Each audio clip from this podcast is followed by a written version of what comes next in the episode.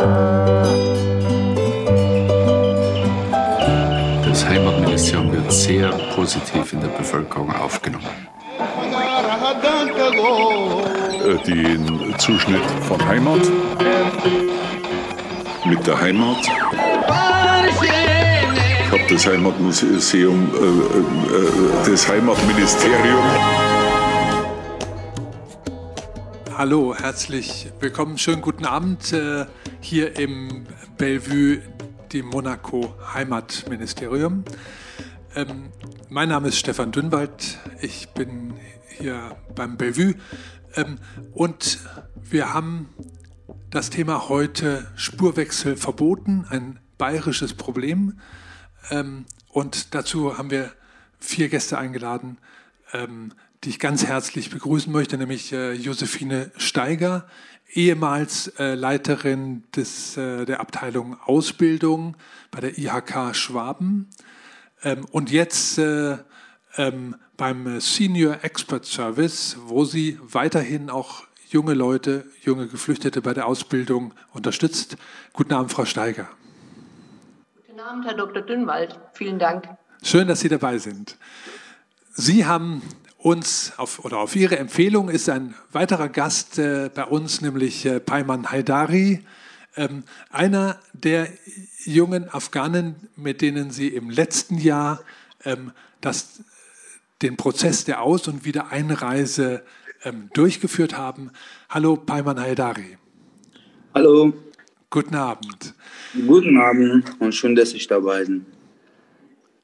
Weiter ist äh, ähm, auch in der Leitung zugeschaltet über Zoom ähm, Herr Karl Straub, ähm, Abgeordneter im Bayerischen Landtag ähm, und Mitglied sowohl im Ausschuss für Eingaben und Beschwerden, also dem Petitionsausschuss, als auch dem Ausschuss äh, für Integration und Verfassungsfragen. Guten Abend, Herr Straub. Guten Abend zusammen. Bei Ihnen sieht man schön den Landtag im Hintergrund. Das den habe ich gleich mitgebracht. Nicht zu verleugnen, wo Sie sich zu Hause fühlen. Schließlich ähm, sitzt hier im Studio, im Café vom äh, Bellevue de Monaco im Heimatministerium Anna Fröhlich. Anna Fröhlich ist eine Rechtsanwältin ähm, aus der Kanzlei Wächler und Kollegen, Migrationsrechtsexpertin. Ähm, herzlich willkommen auch Anna Fröhlich. Herzlich willkommen und guten Abend alle zusammen.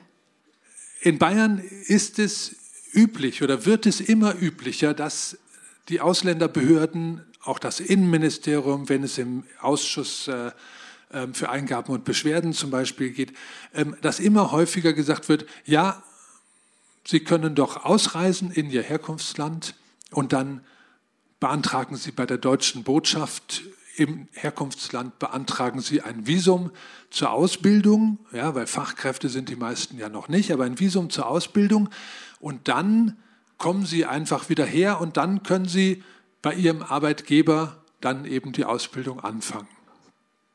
Das heißt, wir haben, Anna Fröhlich, wir haben zwei Schritte. Das eine ist, ein Flüchtling, in der Regel sind diese Personen dann rechtskräftig abgelehnt, das Asylverfahren ist beendet ähm, hat einen Ausbildungsplatz und dann sagt die Ausländerbehörde, ah ja, aber die Genehmigung für die Ausbildung erteilen wir nicht, sondern Sie müssen ausreisen und dann die Genehmigung in Form eines Visums bei der deutschen Botschaft im Herkunftsland beantragen. Wie schaut das aus? Ist das ungefähr richtig so? Also das, wir haben schon genau äh, beim richtigen Punkt angesetzt. Das heißt ja Spurwechsel verboten heute unser äh, Thema. Und ähm, genau das hat sich so hier in Bayern herauskristallisiert, indem viele Ausländerbehörden zu Ausländern, die sozusagen im Besitz einer Duldung sind, die ja vollziehbar ausreisepflichtig sind und einen Ausbildungsvertrag vorlegen, ähm, zu denen wird gesagt, äh, nein, Ausbildungserlaubnis, also Beschäftigungserlaubnis zur Ausbildung ähm, werden wir dir nicht erteilen du musst ähm, erst ausreisen. Das ist vereinfacht das gesagt.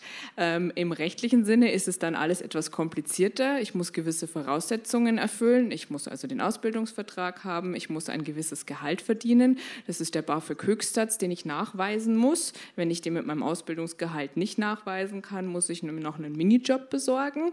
Ich muss Wohnraum nachweisen, ein gewisses Sprachniveau. Ähm, genau, und dann mit diesen Voraussetzungen kann ich zur Ausländerbehörde gehen und sagen, sagen, ähm, ich möchte eine sogenannte Vorabzustimmung, also eine Zustimmung, dass ich wieder einreisen kann. Wenn man das nicht macht, hat man schon den ersten größten Fehler gemacht, würde ich sagen, weil es eine gewisse Sicherheit gibt, dass man vielleicht wieder reinkommt. So, das klingt alles simpel in der, in der Theorie, ist in der Praxis aber höchst kompliziert, denn dann muss ich nämlich ähm, einen Termin buchen bei der Botschaft in dem Land, in dem, aus dem ich komme. So, es gibt viele Länder, in denen es keine Botschaften gibt. Und ähm, da sagt eigentlich unser, unser Rechtssystem, wenn in einem Heimatland, äh, also in einem Drittstaat, eine deutsche Botschaft nicht existiert, dann muss ein Visumsverfahren nicht nachgeholt werden. Das steht in den allgemeinen Verwaltungsvorschriften. Und da fangen bei mir als Rechtsanwalt schon die Probleme an, dass ich sage, okay, wenn das Gesetz ist, Verwaltungsvorschriften, Vorschrift. Wieso muss dann zum Beispiel ein Afghane nach Indien reisen, in ein völlig fremdes Land oder nach Pakistan an die deutsche Botschaft, um dort das Visumsverfahren nachzuholen? Ist für mich, wie man so in Bayern auch immer so schön sagt, man muss sich an Recht und Gesetz halten. Für mich ein absoluter Widerspruch, dass man sich daran nicht hält. Bevor, bevor wir jetzt. so viel die kurze Zusammenfassung. Genau, genau, bevor wir jetzt alles verraten. Wir haben, wir haben äh, ähm, Unterstützung gefunden in einem jungen Regisseur und äh, seinem Team, ähm, die diesen Prozess versucht haben, in einem kleinen Clip zusammenzufassen, den wir Ihnen jetzt äh, hier einspielen möchten.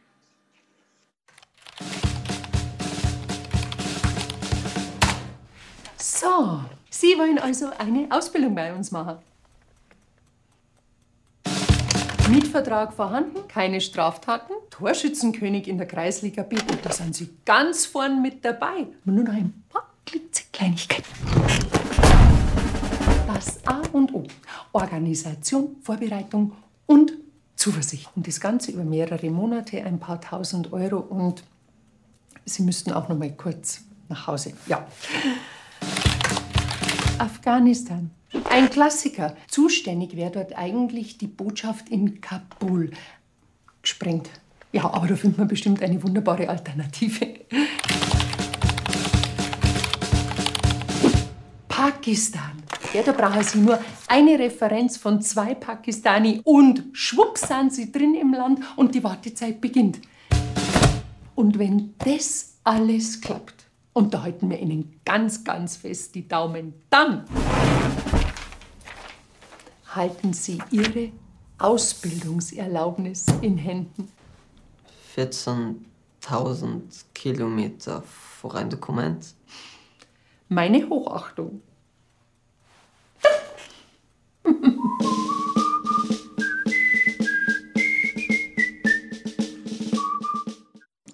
Wunderbar. Ich möchte mich ähm, beim Regisseur, bei Kai Stöckel bedanken, bei den Schauspielern, Schauspielerinnen Corinna Binzer und äh, Karim Alderi und äh, beim Südkino. Alle haben sich ins Zeug gelegt, um diesen kleinen Clip zu realisieren, wo wir gesagt haben, das müssen wir irgendwie mal versuchen zusammenzubringen. Ähm, Herr Straub, ist das, sagen wir mal, ähm, ist das aus Ihrer Sicht, ist es nötig? Ja, der, der junge Flüchtling sagt ja irgendwie 14.000 Kilometer für ein Papier. Ist das das, ähm, äh, ist das eine Praxis, hinter der Sie auch stehen? Ja, ist eine schwierige Frage. Ich bin im Petitionsausschuss ja äh, auf diese Fälle spezialisiert. Äh, wir sind hier in Bayern die vollziehende äh, Behörde. Wir müssen uns nach äh, Recht und Gesetz äh, richten und wir versuchen im Petitionsausschuss immer äh, legale Möglichkeiten zu finden, um eben einen Aufenthalt zu ermöglichen. Äh, wir stoßen da teilweise an Grenzen. Äh, der Spurwechsel ist vielleicht nicht immer äh, das ganz große Problem, sondern äh, wir haben äh, im Fachkräftezuwanderungsgesetz, würde ich mir manchmal wünschen, dass wir mehr Möglichkeiten hätten. Wir kriegen die Rechtslage vorgelegt. Hier steht drin, ich kann kein Ausbildungs, kein, keine Ausbildungsduldung erteilen. Wir können es aber über den Weg nachholen. Es ist schwierig für die Leute. Äh, wir haben da auch mit der Frau Steiger, glaube ich, in einer der letzten Sitzungen auch wieder die Probleme erörtert. Und ich glaube, die Frau Steiger kann bestätigen, dass wir äh, im gesamten Petitionsausschuss, also parteiübergreifend, außer eine äh, Partei, die ich hier nicht nennen will, äh, ja, versucht haben, auch wie das Innenministerium zu beauftragen, äh, händelbare Wege zu äh, gehen. Wenn ich denke, in Pakistan brauche ich zwei Referenzkontakte, äh, äh, um, äh, um überhaupt einreisen zu dürfen. Und wir haben beauftragt, dass man dann halt eventuell eine andere Botschaft nehmen kann. Der Spurwechsel an sich, der ist heiß diskutiert. Es handelt sich hier um äh, gut integrierte äh, junge Männer meistens aus Afghanistan und Pakistan. Das ist in der Mehrzahl. Was man halt vermeiden will, ist, dass man, äh, wenn man diesen äh, Spurwechsel weglässt, dass man einen sogenannten Pull-Effekt kriegt. Dass äh, viele Leute kommen, das zu nutzen versuchen, wo wir natürlich von vornherein nicht wissen, ob die sich genau so gut integrieren wie jetzt hier in dem Fall der Peimann. Ja, danke. Ähm, bevor wir da weiter, wir, wir, können da, glaube ich, unendlich, wir haben anderthalb Stunden Zeit, aber wir können, glaube ich, unendlich darüber diskutieren, oder sehr lange jedenfalls. Ich möchte aber eben den Peimann äh, bitten, mal zu schildern, wie war das jetzt? Äh, Peimann, du bist im letzten Jahr mit äh, der Frau Steiger und, äh, ich glaube, fünf anderen äh, jungen Afghanen, alle hatten einen Ausbildungsvertrag in der Tasche, alle konnten, hätten sofort anfangen können mit der Ausbildung, nach Neu-Delhi gefahren, um dann dort einen Visumantrag zu stellen. War das eine Zitterpartie? War das, äh, hattest du Angst, dass du ein Visum kriegst oder eben das Visum nicht kriegst? Äh, ja, bestimmt. Man kriegt sowieso Angst, aber das war schon, dass wenn wir dort sind, dann wir haben so mit dem Herr, ich habe den Namen vergessen, aber da haben wir so am ersten so eine kleine Vorstellung gehabt und dann haben ja das war gut geklappt und jetzt freuen wir wirklich so sehr, weil das war schwierig, wenn wir hier waren und keine Arbeitserlaubnis gehabt und gar keinen. Und das ist jetzt wirklich gut und sind wir jetzt wirklich ruhig und läuft ganz gut und freut mich so sehr. Wunderbar. Frau Steiger, Sie, Sie hatten auch, ich habe mit Ihnen häufiger telefoniert, Sie hatten auch ein bisschen Bammel, ob das jetzt klappt. Können Sie uns ein bisschen schildern, wo waren, wo sind, wo lagen die größten Probleme? Ja, ich äh, hatte große Angst, ähm, dass ich die Jungs nicht mehr mit dem Visum zurückbringe, weil es war für mich ja auch Neuland. Und es war die erste Gruppe von afghanischen jungen Menschen, die eben nicht in ihrem Heimatland in die Botschaft ähm, fliegen konnten, sondern eben nach Neu-Delhi. Es waren viele Hürden, die Frau Fröhlich hat es äh, vorher ja schon gesagt. Ähm, es sind erstens mal auch ähm, natürlich finanzielle Hürden, äh, eben auch der Flug und die ganzen Kosten. Aber das haben wir eigentlich ganz gut hingekriegt. Die größte Angst bei mir war eigentlich, ähm, dass eben die, äh, also das ging ja in München schon an, am Flughafen. Ähm, es, war ein, es ist ungewöhnlich, dass Afghane, Afghanen oder junge Menschen mit einem afghanischen Pass nach äh, Neu-Delhi einreisen, die hier in Deutschland abgelehnt wurden und vollziehbar ausreisepflichtig waren. Das war die erste Hürde schon am Flughafen in München. Wir wurden also dort wirklich in einen ja, in einen so Art Abschieberaum gebracht und dort wurde das dann geklärt, warum wir das überhaupt alles hier machen. Ähm, aber im Vorfeld, und da muss ich wirklich sagen, Herr Straub, da haben Sie wirklich äh, jetzt äh, mich ja auch gut unterstützt. Vielen Dank dafür. Ähm, aber im Vorfeld war die größte Hürde im letzten Jahr, und zwar von Januar bis ähm, September, acht Monate dauerte es, dass wir überhaupt äh, beim indischen Konsulat ein Visum bekommen haben für die Einreise. Das war die erste große Hürde. Das war ein langer Kampf, ein langer Weg. Und auf diesem Weg, in, bei diesen Monaten, habe ich oft äh, mir gedacht, wir schaffen das nicht. Und Warum ist, warum ist es so wichtig, ähm, dass das klappt? Weil alle diese Jungs, wie der Peimann, ich ziehe meinen Hut vor diesen jungen Menschen. Er hat gearbeitet in seinem Hotel. Er war wirklich ein, ein toller Mitarbeiter. Er hat halt einen Fehler gemacht, dass er seine Ausbildung erst zu spät begonnen hat. Er wollte Geld verdienen. Er wollte von seinem eigenen Einkommen leben und eben nicht am Anfang eine Ausbildung machen. Ähm, und als er dann äh, die Ausbildung machen wollte, war es eben zu spät. Und alle unisono, alle sechs waren solche junge Menschen, die hier eine Schule besucht haben, die Deutsch gelernt haben, die einen Ausbildungsplatz dann hatten, die gearbeitet hatten, keine Straftat begangen haben, ihren Pass besorgt haben, also alles, was wir von ähm, ja, was wir erwarten ähm, bei der Integration von Geflüchteten. Und ähm, deswegen war dieser Schritt letztendlich ähm, ja, der letzte, der blieb, weil alles andere wäre die Abschiebung gewesen oder eben Untertauchen. Und das ist für mich mit das Schlimmste, was es gibt, dass jemand, der fünf Jahre hier bei uns in unserem tollen Bayern gelebt hat, integriert ist, Freunde hat, sich nichts zu Schulden kommen lassen hat. Und dann sitzt er in einem Flieger nach Kabul, wo die Hälfte der Jungs vorher gar nicht gelebt hat.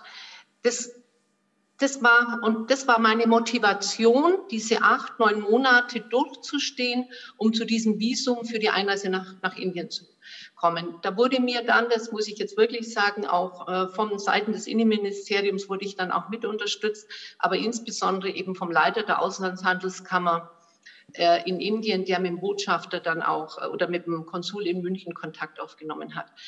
Als wir dann in Indien waren, ähm, ja, da hatte ich weniger Angst. Äh, als wir da ausgestiegen sind, ähm, hat es ganz gut geklappt. Wir hatten auch Glück, weil wir bei der deutschen Botschaft Gott sei Dank über bestimmte Kontakte relativ schnell dann auch unsere Termine hatten und alle ähm, sechs junge Männer haben dann auch das Visum bekommen, sehr zeitnah. Da bin ich heute noch der deutschen Botschaft in Neu-Delhi sehr dankbar. Ähm, nur, ich muss jetzt ähm, einfach noch ähm, diese neue Situation auch erwähnen. Es ist jetzt wieder so, äh, der Konsul hat in München, ähm, ja, es ist ein neuer Konsul da, er, er weiß jetzt nicht so genau, wusste nicht so genau, was wir jetzt da wieder wollen. Und ähm, es ist auch ähnlich mit dem äh, pakistanischen äh, Konsul in Frankfurt. Und ich hätte wirklich also mein größter Herzenswunsch für diesen Personenkreis wäre, dass man doch bitte noch vom Asylrecht ins Aufenthaltsrecht irgendwo, was weiß ich, einen Spurwechsel oder sonst was hinkriegen, Herr Straub. Weil das andere ist ein riesengroßer Aufwand, eine große, große Aktion. Und das Wichtigste ist dabei, wenn ein junger Mensch alleine das bewerkstelligen sollte, dann tut es sich sehr, sehr schwer, weil ähm, diese ganzen behördlichen Dinge auch alleine zu erledigen, wenn man dann auch die Sprache nicht spricht und auch nicht Englisch spricht, das ist schon eine enorme Herausforderung. Und vor allem die Angst. Also Sepp Speimann, obwohl er ja, gestandenes, ein gestandener junger Mann ist, ähm, hatte auch immer wieder Sorge, ähm, dass das eben nicht klappen wird. Jetzt waren wir aber in der Gruppe und ja, und ich war dabei. Und äh, wir hatten viele Unterstützer. Ich bin mir nicht sicher, ob einer dieser sechs jungen Menschen alleine nach Indien geflogen wäre. Und deswegen bitte ich Sie wirklich da auch von ganzem Herzen, da nochmal drüber nachzudenken, ob wir da nicht einen anderen Weg finden können. Und zumindest, ähm, dass die Unterstützung auch da ist, diesen Weg besser zu ebnen. Ähm, bitte, Herr Straub, geben Sie das auch so nochmal weiter. Da, Herr Straub, jetzt, sind Sie, jetzt wollte ich eigentlich, das hat die Frau Steiger mir schon vorgegriffen, jetzt wollte ich Sie eigentlich fragen, ähm, ist das, also ich kenne, ich kenne tatsächlich niemanden, keinen einzigen Flüchtling, der das äh, auch nur in den Senegal selbstständig geschafft hätte. Ja, alle, die ich kenne, die diese Aus- und Wiedereinreise gemacht haben, sind ähm, von häufig aber mehreren Ehrenamtlichen ähm, unterstützt worden, auch finanziell unterstützt werden, muss ja etliches an Geld auch erstmal ähm, hinlegen für den Aufenthalt im Herkunftsland, für das Visum und aber vor allen Dingen auch für den Flug. Und äh, ist ein Verfahren, was diesen quasi diesen ehrenamtlichen Aufwand braucht, weil ein Flüchtling das alleine vermutlich nicht schaffen kann. Ja, kein Flüchtling, glaube ich, kann dem indischen Konsul sagen, ja, ja, die deutsche Botschaft, die gibt mir schon ein Visum und äh, dann haben sie nichts mehr mit mir zu tun. Ja, weil die Inder, die denken sich, wenn jetzt die deutsche Botschaft bei uns dem kein Visum gibt, die, ähm, dann, dann haben wir den jungen Mann an der Backe. Ja, was machen wir mit dem? Die Deutschen wollen ihn nicht mehr. Ja? Ähm, unter den Bedingungen ein Visum zu kriegen, glaube ich, macht äh, ist es für einen Afghanen schon ziemlich schwer. Ähm, aber wir haben ja häufig diese Frage, ist sowas zumutbar? Ja, ist, Zumutbarkeit ist einfach gerade bei diesen verwaltungsrechtlichen Geschichten ähm, so, eine, so eine Kategorie, wo man sagt, okay, das ist, ähm, das ist äh, ja, da ist eine Grenze drin, ja, wo, wo, wo wir von dem, was wir erwarten können von irgendwelchen Leuten. Ist das in Ihren Augen, ähm, ja, wo liegt da die Grenze bei, bei diesen Prozessen? Ja, erst einmal, äh, ich glaube, an dieser Stelle muss man einmal herzlichen Dank an die Frau Steiger und an alle Ehrenamtlichen äh, aussprechen, die sich wirklich hier äh, ja, äh, vorbildlich einsetzen. Das Zweite ist, dass die Zumutbarkeit, äh, die beurteile nicht ich, sondern das ist ein juristischer äh, Begriff und das entscheiden schlussendlich Gerichte. Und nach meinem Kenntnisstand ist es gerichtlich momentan noch zumutbar. Aber ich glaube, das größte Problem, ich habe es vorher angesprochen und das habe ich auch schon weitergegeben, Frau Steiger, ist das Fachkräftezuwanderungsgesetz. Dessen Kriterien, Herr Dr. Dünnwald, Sie werden das kennen, diese Kriterien sind halt einfach nur sehr schwer zu erfüllen. Steht zum Beispiel der Passus drin, äh, man muss ein halbes Jahr unverschuldet äh, geduldet sein und das ist man halt im Regelfall nicht. Also ich habe noch keinen Fall kennengelernt, der unverschuldet geduldet ist. Äh, ich habe das auch an den Bund schon weitergegeben, aber leider Gottes das, äh, äh, kann ich Ihnen nicht mehr sagen. Wir können nur hier in dem Rahmen des Rechts, den wir von Seiten des Bundes vorgegeben haben, da versuchen wir zu helfen. Und eines an die Frau Steiger, ich weiß nicht, ob Sie die Entwicklungen schon mitbekommen haben.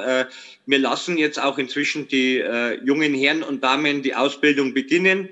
Also Sie müssen jetzt nicht warten, äh, bis äh, Corona-bedingt wieder Flüge gehen, bis die Botschaften wieder voll einsatzfähig sind, sondern die können jetzt auch schon beginnen, äh, um dann irgendwann später das, äh, das äh, Visa-Verfahren nachzuholen. Also wir gehen äh, im Petitionsausschuss wirklich, äh, soweit es uns nur irgendwie möglich ist. Und im Bund, äh, wie gesagt, äh, den Einfluss habe ich genommen. Im Bund dauert es aber meistens dann etwas länger.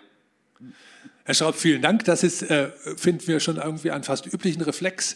Ähm, aber wo Sie den Bund ansprechen, wir haben die erste Frage reingekriegt. Ähm, und äh, ähm, äh, Sie können auch, Sie können sowohl auf YouTube, da brauchen Sie aber ein Konto, da müssen Sie sich anmelden, aber auch ähm, über Facebook können Sie Fragen stellen. Mein Kollege Moritz Grebner sammelt die dann und äh, schiebt sie mir dann hier so unter. Und äh, die Frage ist jetzt äh, von einer Nanette. Ich habe die Frage aber auch an die anderen Landesflüchtlingsräte in Deutschland schon gestellt und auch an Pro Asyl. Diese Aus- und Wiedereinreise äh, äh, ist ein bayerisches Spezifikum. Es, ich kenne einen anderen Fall, wo das mal in Nordrhein-Westfalen, wahrscheinlich äh, haben die in Bayern ein Praktikum gemacht. Ein Fall von Nordrhein-Westfalen ist mir bekannt. Sonst gibt es dieses Aus- und Wiedereinreise ähm, Kuriosum tatsächlich nur in Bayern. Ähm, warum, warum ist das so? Warum äh, ähm, macht Bayern hier einen Sonderweg? Die Frage geht an mich, oder? Ja, aber klar, natürlich.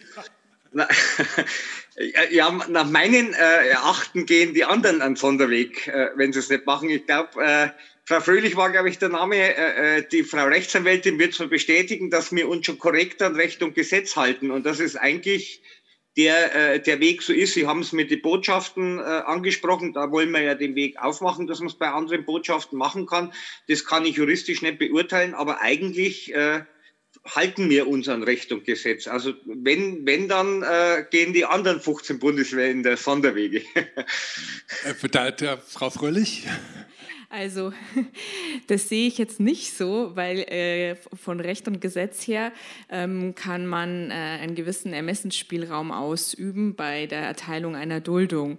Und das ist genau das, was die anderen Bundesländer machen. Sie schauen, okay, der hat ähm, eine Duldung, der ist eigentlich vollziehbar ausreisepflichtig, legt uns jetzt aber einen Ausbildungsvertrag vor und wir sehen, der hat einen Pass vorgelegt, ja, oder ist gerade dabei, sich einen zu beschaffen, der hat Wohnraum beziehungsweise ähm, kann sich Wohnraum finanzieren durch die Ausbildung und dort üben sie dann positives Ermessen aus. Also es ist schon eine gewisse äh, Ermessensspielraum, der vorliegt und den ähm, haben, dieses Problem haben wir in Bayern schon immer, dass dieser Ermessensspielraum sehr eng gesehen wird und ähm, äh, eher so zu Lasten der Ausländer ausgelegt wurde. Und das fing, also das muss ich auch dazu äh, sagen, fing schon 2016 an, als es noch gar nicht diese Regelung der Ausbildung Ausbildungsduldung im Rahmen dieses 60c Aufenthaltsgesetz gab und ähm, mit dem sogenannten innenministeriellen Schreiben. Also da war schon der Startschuss äh, für den Sonderweg Bayerns ähm, gelegt und dieser Sonderweg, äh, Sonderweg wurde praktisch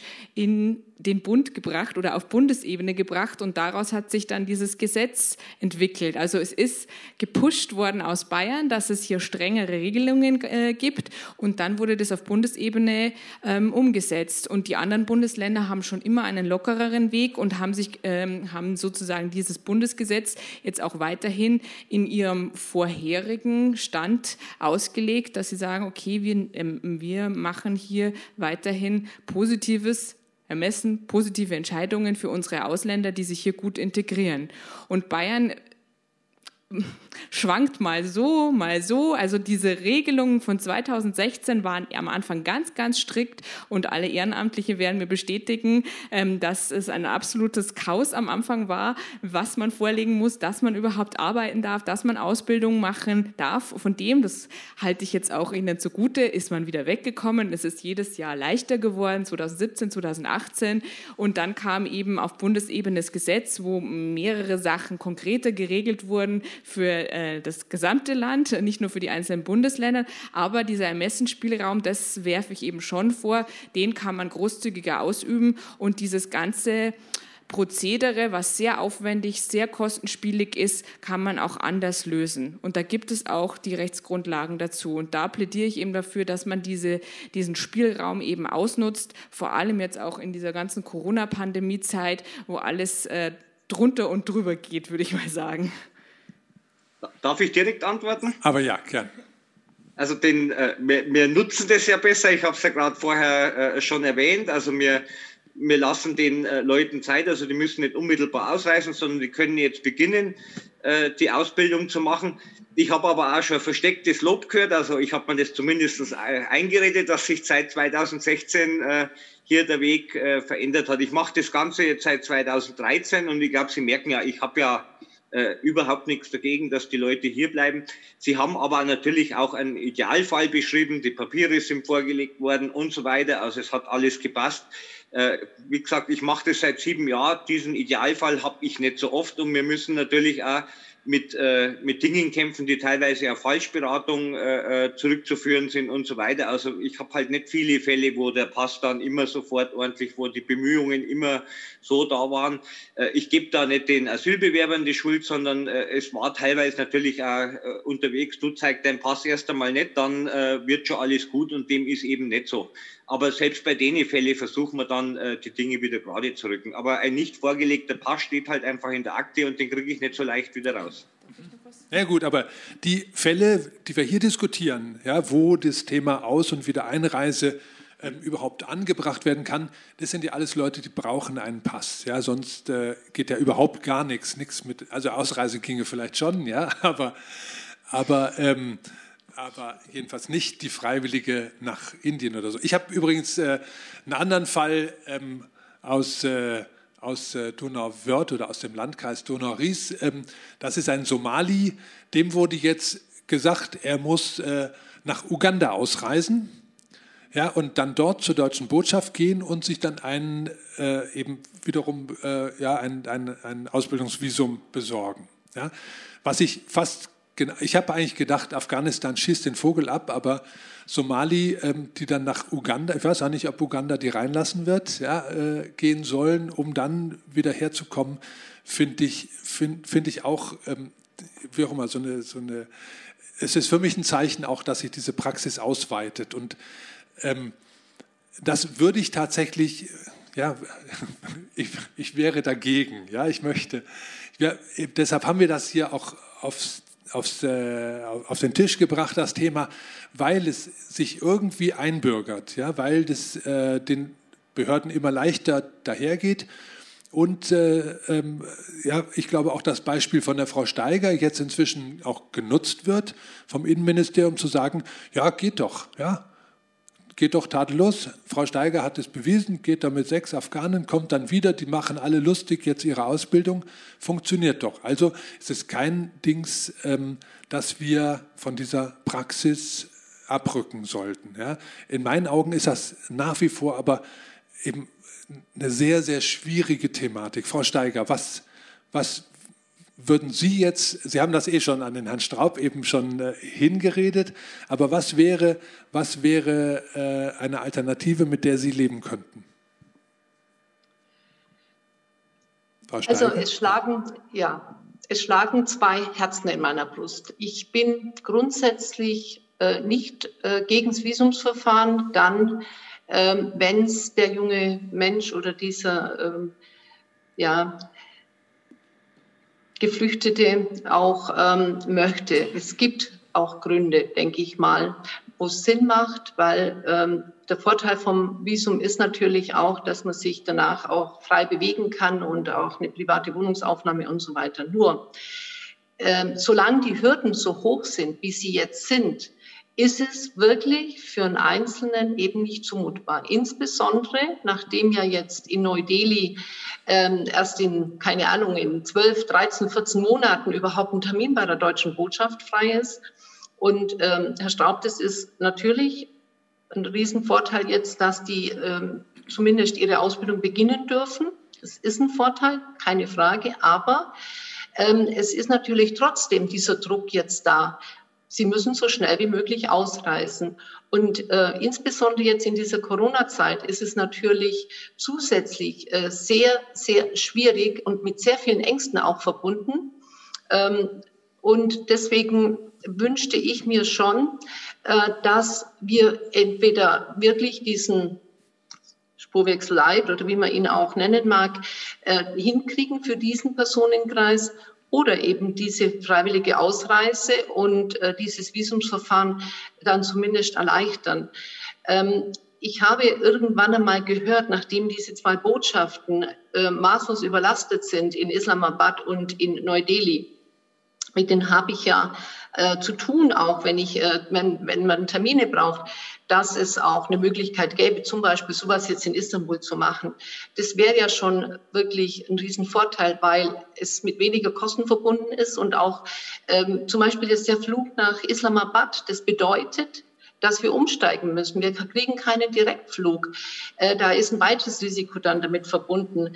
Man muss wieder durch einen Pass und so weiter. Das sind alles nicht so ganz einfache äh, Dinge, vor allem wenn jemand halt unbegleitet dorthin fliegen soll.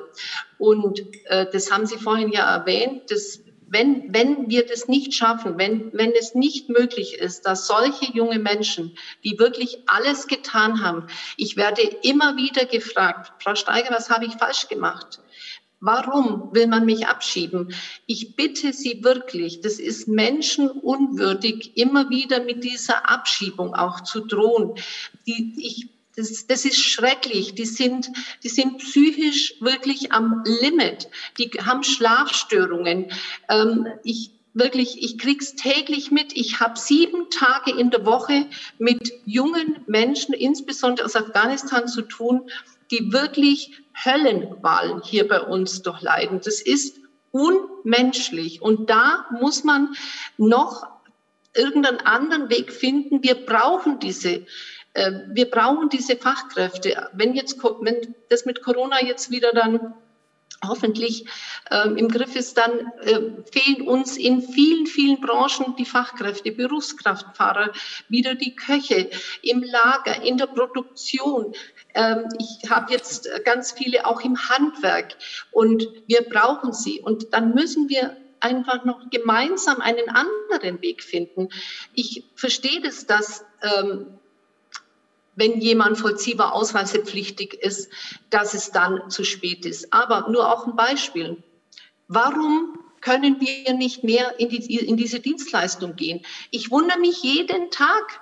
Jeden Tag kommt ein Afghane auch zu mir und sagt, ich muss jetzt, ich bin jetzt vollziehbar ausweisepflichtig.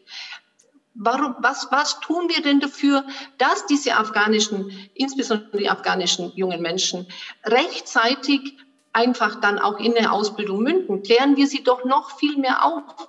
Äh, das machen natürlich die Ehrenamtlichen, aber es ist nicht so einfach. Ja? Die, die, die, die, die, manche glauben das dann auch nicht, dass dann dieser Schritt eben auch ansteht. Und einfach gemeinsam eine Lösung finden, dass die, die wirklich sich so super integriert haben, dass die hier bei uns ihren Job machen dürfen. Und diese freiwillige Ausreise, so wie sie jetzt im Moment ist, ist sie für den Einzelnen ohne Begleitung äußerst schwierig. Mir wird zwar jetzt von vielen Seiten die Begleitung angeboten. Ein afghanischer Anwalt möchte mich begleiten, der NDR möchte mich begleiten, alle möglichen. Nur das löst doch nicht das Problem für den Einzelnen. Und nicht jeder hat halt auch diese Kontakte. Also ich, ich, ich plädiere hier wirklich nochmal hinzugucken, was kann man tun.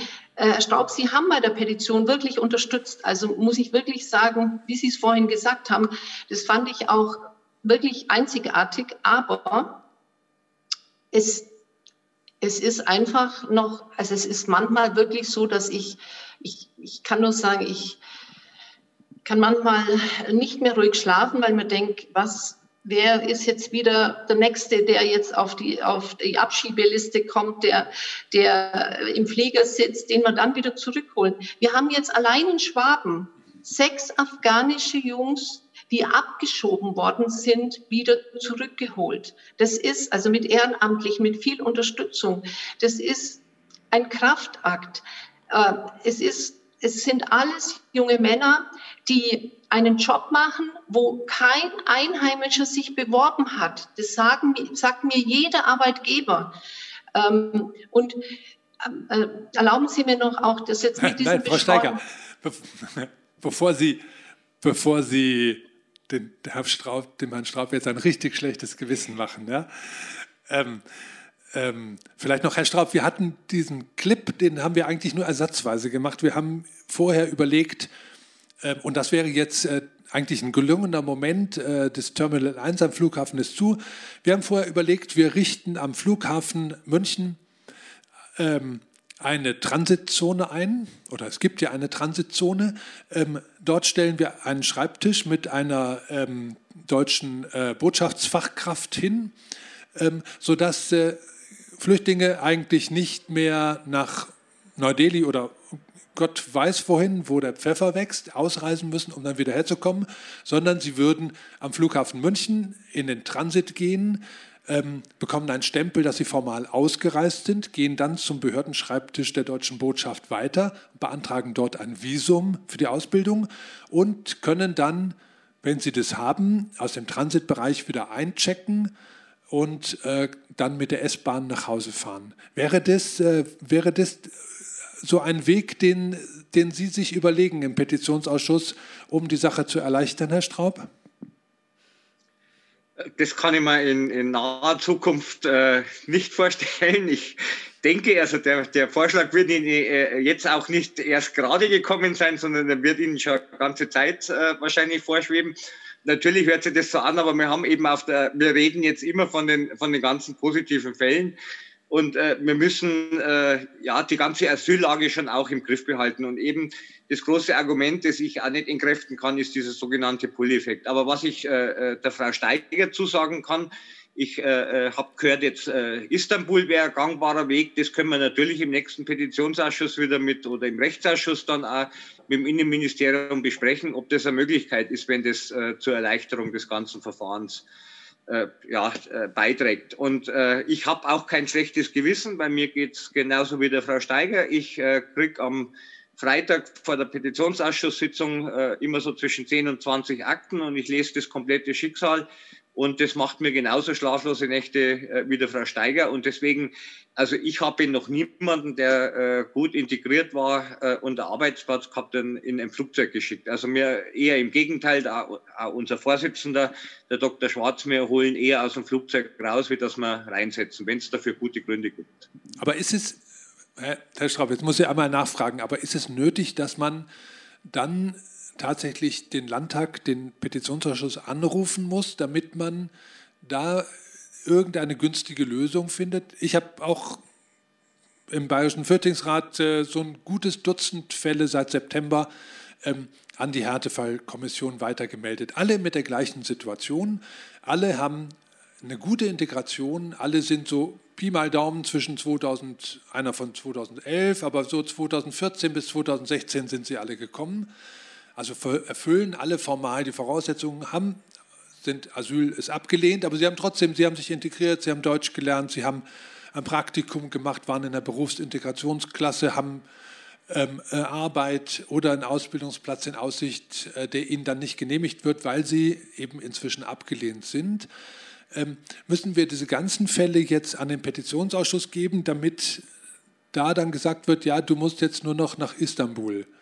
Ähm, oder gibt es da möglicherweise irgendwas, womit man jetzt äh, ein neues IMS, also ein innenministerielles Schreiben an die Ausländerbehörden, sodass die Ausländerbehörden von sich aus vielleicht sagen könnten, okay, wir haben hier sagen wir, ein letztes Türchen. Ja, Ihr Asylantrag ist abgelehnt, aber wir haben hier einen Weg und der führt bei Afghanen jetzt von mir aus dann eben nur noch wenn es mit, mit Erding nicht hinhaut, dann Istanbul ist ja auch schon irgendwie ist ein großer Fortschritt, glaube ich, wenn die Türken mitspielen. Ähm, ja, gibt es, gibt es da eine Möglichkeit oder sehen Sie eine Möglichkeit, dass man nicht jeden dieser Fälle, weil das sind ja 2015 sind ja die meisten Flüchtlinge gekommen, ganz viele Afghanen auch, wie Sie wissen. Ähm, da, wir haben ja Rudel, wir haben sicherlich ein paar tausend Leute, die in dieser Situation sind. Ist es jetzt notwendig, dass wir die an die Härtefallkommission, an den Petitionsausschuss zu Ihnen rüberschicken, damit Sie dann irgendwie im Einzelfall erwirken, dass das anders geregelt wird? Oder gibt es eine Möglichkeit tatsächlich zu sagen, ähm, wir sind der Landtag, wir sagen jetzt einmal im Innenministerium, wir hätten das gerne. Ja, wir sind mit den Freien Wählern als CSU ja auch eine Mehrheit. Wir könnten jetzt auch mal sagen, lieber Joachim Herrmann, ähm, wir brauchen da was anderes. Sehen Sie da irgendeine Chance? Ja, da sehe ich äh, durchaus Chancen und ich gehe auch davon aus, dass unsere Arbeit, äh, die wir äh, zusammen mit dem Innenministerium machen, dass das dann auch schlussendlich in Verwaltungsanweisungen sich niederschlägt. Und äh, wie gesagt, wir können gerne das nächste Mal äh, mit dem Innenministerium wieder diese Fälle mal besprechen ob das eben möglich wäre, Istanbul. Aber äh, Sie merken es ja, es ist ja immer wieder der Bund mit im Spiel. Wir als Bayern haben äh, keine direkten Beziehungen in die Botschaft äh, nach Istanbul, sondern wir müssen das halt auch erst wieder über den Bund äh, prüfen lassen. Deswegen dauert es wahrscheinlich noch etwas, aber ich könnte mir so eine Lösung, es spricht jetzt aus meiner Sicht momentan nichts dagegen. Und dass das dann einmal in ein IMS äh, enden könnte, da bin ich durchaus äh, auch positiv. Und Sie Sie kennen ja auch äh, mit Sicherheit an Joachim Herrmann persönlich. Er wird ja oft äh, so als harter äh, dargestellt. Also ich kenne keinen, äh, der ein größeres Herz hat wie der Joachim. Man kann mit ihm immer reden über solche Dinge und äh, ich denke, da kommen wir auch den nächsten Schritt dann weiter. Gut. Anna Fröhlich, gibt es, gibt es, gibt es da rechtliche Wege, um das zu vereinfachen, um vielleicht die Diskussion ja gleich mal so ein bisschen weiterzuschieben? Also ich habe mir jetzt bei Ihrem ähm, Statement zu den äh, Optionen auch äh, gedacht, es wäre schön, wenn man halt ähm, die Ausländerbehörden explizit anweist, da einheitlich zu äh, agieren. Denn es ist schon so, dass es ähm, in Bayern immer wieder äh, zu den Situationen kommt, dass der eine Flüchtling in dem Landkreis lebt und der andere Flüchtling in dem Landkreis und gleiche dieselben, äh, beide dieselben Voraussetzungen mitbringen und der eine ähm, kriegt eine Ausbildungserlaubnis, darf hier bleiben die, der Spurwechsel vollzieht sich einwandfrei und im anderen Fall ähm, wird ihm geantwortet, nein, ähm, du musst ausreisen, du musst das Visumsverfahren äh, nachholen. Und wir haben hier dann zwei gleiche Fallkonstellationen und zwei verschiedene Entscheidungen. Und da wäre es meines Erachtens sehr wünschenswert, wenn man das vereinheitlicht. Es gibt schon gewisse IMS, aber es ist immer wieder der Fall, dass die Ausländerbehörden das unterschiedlich auslegen. Und das ähm, ist für mich eine gewisse Ungleichbehandlung, an der man dringend ähm, arbeiten müsste, dass man sozusagen einheitliche Vorgaben ähm, weitergibt an die Ausländerbehörden, dass die nicht zu strikt ähm, sozusagen handeln, das Ermessen da absolut nicht ausüben. Ähm, und natürlich verstehe ich auch Ihre Sichtweise, dass das Ermessen auch nicht überstrapaziert werden darf, dass man da einfach klare ähm, Regelungen hat. Und daran äh, fehlt es momentan einfach noch. Ging wieder um mich, oder? ja, natürlich, aber ja, okay, antworten Sie bitte. Ja, ja ich, äh, äh ich kenne diese Problematik durchaus und ich würde es mir anders wünschen. Wir haben äh, da auch schon mit dem Innenministerium gesprochen. Eins der großen Probleme ist, äh, wann, äh, äh, wann deute ich, wann äh, das Abschiebeverfahren eingeleitet wurde. Da gibt es einen ganz großen Ermessensspielraum, ja, genau. äh, wann das äh, so ist. Und, und da würde ich mir halt wünschen, dass im positiven Sinne genutzt wird. Mir persönlich jetzt im Petitionsausschuss haben mit dem Innenministerium eine klare Vereinbarung, wann das äh, Wann das der Fall ist, aber Abschiebevorgang kann ich viel neu interpretieren. Der kann ganz früh schon losgegangen sein oder den kann man dann einfach mit der Terminierung eines Fluges äh, als eingeleitet sehen. Und das weiß ich und ich würde es mir anders wünschen. Und äh, ich habe das auch gegenüber dem Innenministerium auch schon gesagt. Ist das ausreichend beantwortet? ja, ja. Nicht, Sie müssen mehr Druck machen. ähm, es ist halt, ähm, wenn wir jetzt in diesem ganzen Fachkräftebereich sind, ist halt aus meiner praktischen äh, Erfahrung, die ich so in den letzten halben Jahr oder Jahr hatte, nachdem auch jetzt dieses Fachkräfteeinwanderungsgesetz in Kraft getreten ist, ist eben diejenige, dass ähm, ja, ähm, da kommen keine Massen von Leuten rein. Also das, was man sich erhofft hat, Fachkräfteeinwanderung, jetzt kommen auf einmal die Bewerber, die Visa-Anträge stellen und reinkommen.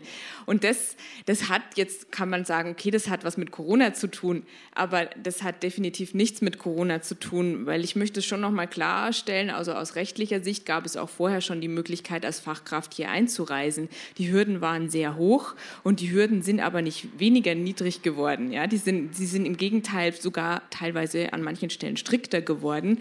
Und ich finde, wir sollten das Potenzial, was hier vorhanden ist, nutzen und nicht auf diese Fachkräfteeinwanderung hoffen, ähm, die nicht vom Himmel fallen wird, weil sie ist bis jetzt nicht vom Himmel gefallen und wird auch mit einem neuen Gesetz nicht vom Himmel fallen.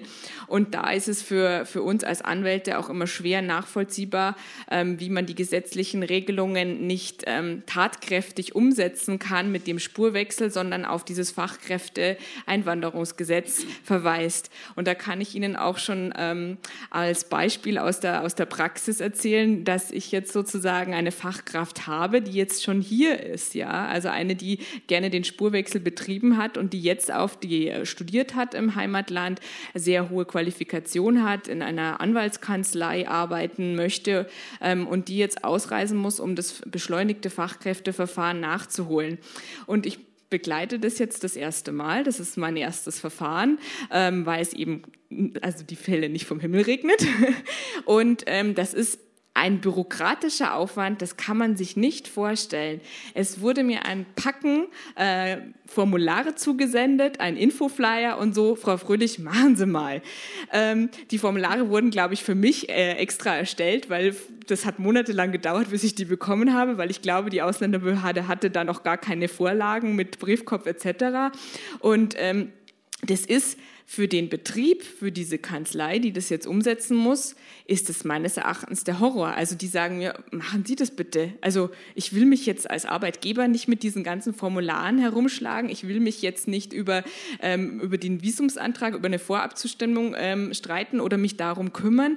Und ähm, dann ist auch so viel Unwissen über diese Fachkräfteeinwanderung äh, noch da Gut, das kann sich noch ändern, aber Fakt ist letztlich, dass ich alle Informationen mir selber zusammensuchen musste. Ich hätte mir auch mehr Hilfe erwartet, dass zum Beispiel nur mit einer Vorabzustimmung der Termin bei der Botschaft gebucht werden kann. Anders kommt man gar nicht an den Termin. Das sind alles so Feinheiten, die man in der Praxis ähm, nicht gesagt bekommt. Ich kenne das Gesetz ja, aber die praktischen Anweisungen, die müssen, die müssen halt von Behördenseite kommen. Und das sehe ich. Fragen Sie Frau Steiger. Ja, ja genau.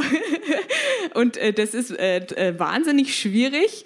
Ähm, und ich glaube nicht, dass wir damit ähm, Fachkräfte ins Land hineinholen können, sondern die Leute, die hier sind, müssen wir sozusagen einbinden in unser Leben, in, unsere, in unseren Fachkräftemangel, ähm, um da zu einem Ziel zu kommen. An alles andere ist meines Erachtens völlig unrealistisch und ist was Schönes für die Presse gewesen ähm, und für die äh, sozusagen Bevölkerung zur Beruhigung. Wir machen was gegen den Fachkräftemangel, aber das, das ist nicht zielführend. Und ich würde auch gerne noch einen Satz zu diesem Pull-Effekt sagen. Also ich arbeite schon lange im Asylrechtsbereich. Ich habe 2015, 2016 sehr viele Flüchtlinge im Asylverfahren begleitet. Und eines ähm, kann ich absolut zu 100 Prozent bestätigen, keiner kennt dieses Wort Ausbildung. Keiner kennt es die kommen hierher und sagen, okay, ich will hier Asyl. Das ist primär das, weswegen ich komme. Es kommt hier keiner her, der sagt, ich will jetzt hier die Millionen machen, ähm, mir steht jetzt hier die, die Welt offen, ich kann hier in Saus und Braus leben, sondern ich will Sicherheit. Und dann kommt die Frau Fröhlich und sagt, so, wie schaut's aus? Schule, Deutsch, Arbeit, Ausbildung. Und dann ist erstmal so große Augen, okay, hu. Und ähm, Frau Fröhlich, das ist schon ganz schön anstrengend, das mit Schule und Ausbildung. Oh, ich muss um 4 Uhr aufstehen. Und Bäcker ist auch wow. Also das wollte ich nochmal loswerden. Diesen Pull-Effekt kann ich absolut nicht bestätigen aus meiner, aus meiner praktischen äh, Erfahrung. Die Leute kommen, um hier Schutz zu finden. Und wenn es dann den Spurwechsel gibt, dann wäre es am allerbesten. Gut, da glaube ich, ich, Herr Straub, ich möchte, ich, vermutlich sind Sie schon wieder irgendwie so ein bisschen zumindest mit angesprochen. Ich möchte aber gerne den Peimann wieder in diese Diskussion mit reinholen und möchte, möchte wissen, wie das, wie das für ihn gewesen ist. Äh, ja, Peimann, wie war das mit, mit der Ausbildung? Du hast, äh, hast du in diesem Betrieb, wo du jetzt die Ausbildung gemacht hast, hast du da vorher gearbeitet oder wie bist du daran gekommen? Ja, habe ich so fast einem Jahr da gearbeitet. Und vorher war ich auch in McDonald's zwei Jahre gearbeitet. Und wo, wo warst danach du? Ich, ich hab, wo, warst, wo hast du zwei Jahre gearbeitet? Äh, in McDonald's. Ah, okay, ja. Und wo arbeitest du jetzt? Ist es, äh, ist es ein, äh, ein Restaurant oder Hotel? Es ist ein Hotel, ja. Mhm. Ich arbeite jetzt, ich mache Ausbildung als Fachkraft Gastgewerbe. Und hast du dir vorgestellt, dass du sowas mal machen wirst in Deutschland? Ja. ja. Und ähm, war dann das Hotel, hat ja, hat ja dann sagen müssen, okay, wir wollen Ihnen, wir wollen ihm einen Ausbildungsplatz geben. Ähm, haben die haben die Erfahrung gehabt, damit äh, Flüchtlinge einzustellen, mit, mit Flüchtlingen zu arbeiten, auch mit Leuten aus, aus, äh, anderen, aus anderen Ländern, Afghanistan jetzt? Ja, am ersten war ja ganz klar, weil wenn ich ähm, zum ersten Mal da gewesen war, und dann habe ich so fast wenig gearbeitet, so acht, sieben Monate und sowas. Und dann habe ich, ich wollte dann in dieser Zeit mit Ausbildung angefangen und dann haben sie mir gesagt, ja, ich darf schon Ausbildung machen. Dann habe hab ich die Vertrag gemacht, aber ich habe keinen äh, Erlaubnis bekommen, dass ich Ausbildung da dürfen. Aber, aber die Arbeitserlaubnis gab es vorher schon. Ja, und äh, dann hat das, äh, Ausländerbehörde meinen Arbeitserlaubnis auch genommen und ich hatte keine Arbeitserlaubnis gehabt. Und dann hat Frau Steiger hat sie mir geholfen. geholfen. Mhm. Damals dann ich wieder so nach sechs, sieben Monaten wieder habe ich meinen Arbeitserlaubnis gekriegt. Und dann habe ich wie, wenig gearbeitet, so wie gesagt sieben, acht Monaten. Und bis wir nach Indien geflogen und wieder mit Ausbildung angefangen. Und wie lange geht jetzt die Ausbildung noch? Äh, ich habe ein Jahr gemacht und jetzt habe ich so ein Jahr noch. Okay. Ja. Dann viel Glück, dass das auch alles gut klappt. Ja? Ist es. Klappt das mit der Berufsschule auch, weil wir immer wieder die Erfahrung machen, in der Praxis klappt es wunderbar und dann mit der Schule, aber mit Rechnen, mit äh, auch dem, dem, was man alles verstehen muss und so weiter, ist es schwierig? Äh, ja, es ist normalerweise ein bisschen schwierig für wir, dass wir kein, uns, äh, Deutsch ist keine unsere Muttersprache, aber äh, ich habe jetzt Nachhilfe auch und ich mache so eine Woche einmal Nachhilfe, so drei, zwei, drei Stunden und ich will das schaffen. Wenn man was will, muss man sich ein bisschen bewegen. Okay, dann viel, viel Bewegung. Ja? ja danke. Vielen Dank. Ähm, Frau Steiger, Sie haben, Sie haben ganz viele oder ja in einem, in einem Artikel der Süddeutschen Zeitung zur, zu Ihrem Ende als äh, Mitarbeiterin der IHK stand drin, dass Sie über 2000 Flüchtlinge in eine Ausbildung gebracht haben und viele andere Tausende Jugendliche ähm, eben auch. Ähm, ist die Situation für Flüchtlinge nochmal eine besondere oder gibt es eben gibt es da gar nicht so viel, in der Praxis gar nicht so viel Unterschiede, jetzt mal von dem ganzen ausländerrechtlichen Zeugs abgesehen? Gut, ich muss jetzt ein bisschen korrigieren. Also ich habe die nicht alleine in Ausbildung gebracht, sondern ich hatte das Glück, dass unser ehemaliger Hauptgeschäftsführer absolut hinter Integration durch Ausbildung für Flüchtlinge stand. Und äh, ich hatte ein Team auch. Ähm, und wir haben das gemeinsam geschafft und auch mit Unterstützung von natürlich auch vielen Ehrenamtlichen. Fakt ist, dass von diesen 2000 Geflüchteten inzwischen über 800 ihre Ausbildung fertig gemacht haben, bestanden haben und ein Großteil oder der größte Teil dieser äh, jungen Menschen auch äh, übernommen wurde und auch die meisten einen unbefristeten Arbeitsvertrag haben, auch selbst die junge Männer, Menschen und ja, wir haben leider wenig junge Frauen. Ähm, die im Heimatland keine Schule besuchen konnten und durften, haben durch sehr viel Fleiß, durch sehr viel Motivation, durch sehr viel Willen und Unterstützung von anderen auch ihre Ausbildung geschafft. Also ich möchte auch für diese, äh, für die eine Lanze brechen. Ähm, ich habe in der Tat äh, in meiner langjährigen IHK-Zugehörigkeit mich immer um äh, junge Menschen mit Handicaps äh, gekümmert. Ich hatte auch ein großes Projekt vor den Geflüchteten. Ähm, das waren junge Mütter in Ausbildung und das, die brauchten auch einen Türöffner oft bei den Betrieben. Und ich hatte oder ich war sehr gut vernetzt. Und als ich dieses Projekt Junge Geflüchteten Ausbildung im, genau jetzt, äh, vor sechs Jahren, nämlich im Dezember äh, 2014 haben wir angefangen, übernommen habe, ähm, hatte ich große Bedenken, wie weit man denn überhaupt ähm, junge Menschen mit Fluchthintergrund auch ähm, in unsere Unternehmen vermitteln kann. Und ich war wirklich überrascht. Die Bereitschaft der Wirtschaft, der Unternehmen ist riesig.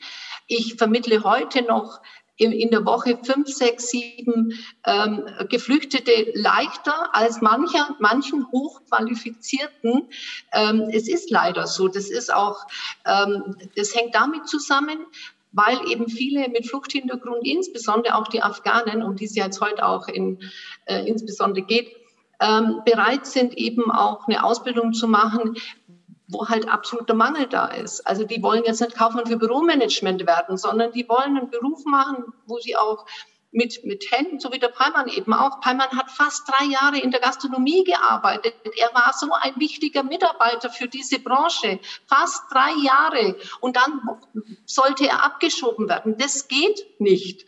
Deswegen, ich glaube nicht, dass Peimann, da gebe ich der Frau Fröhlich recht, ursprünglich eine Ausbildung machen wollte. Er musste eine machen, weil nur, ich habe gesagt, Peimann, wir haben keine andere Chance. Jetzt wird ein Ausbildungsvertrag gemacht und nur dann, gell, Peimann? Und nur dann können Sie bleiben. Peimann hat vorher das Doppelte verdient als von seiner Ausbildung als die Ausbildungsvergütung jetzt ist.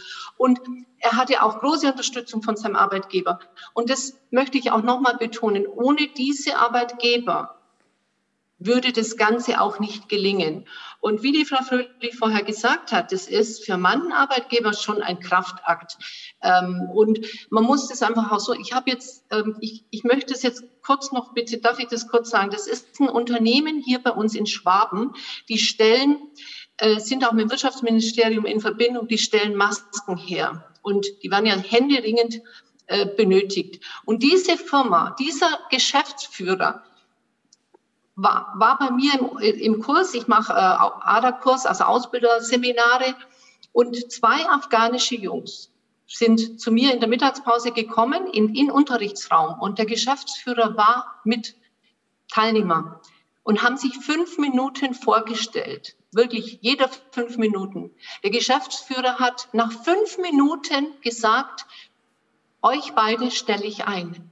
Ihr könnt am Montag bei mir eine Ausbildung beginnen. Das war vor zwei Wochen.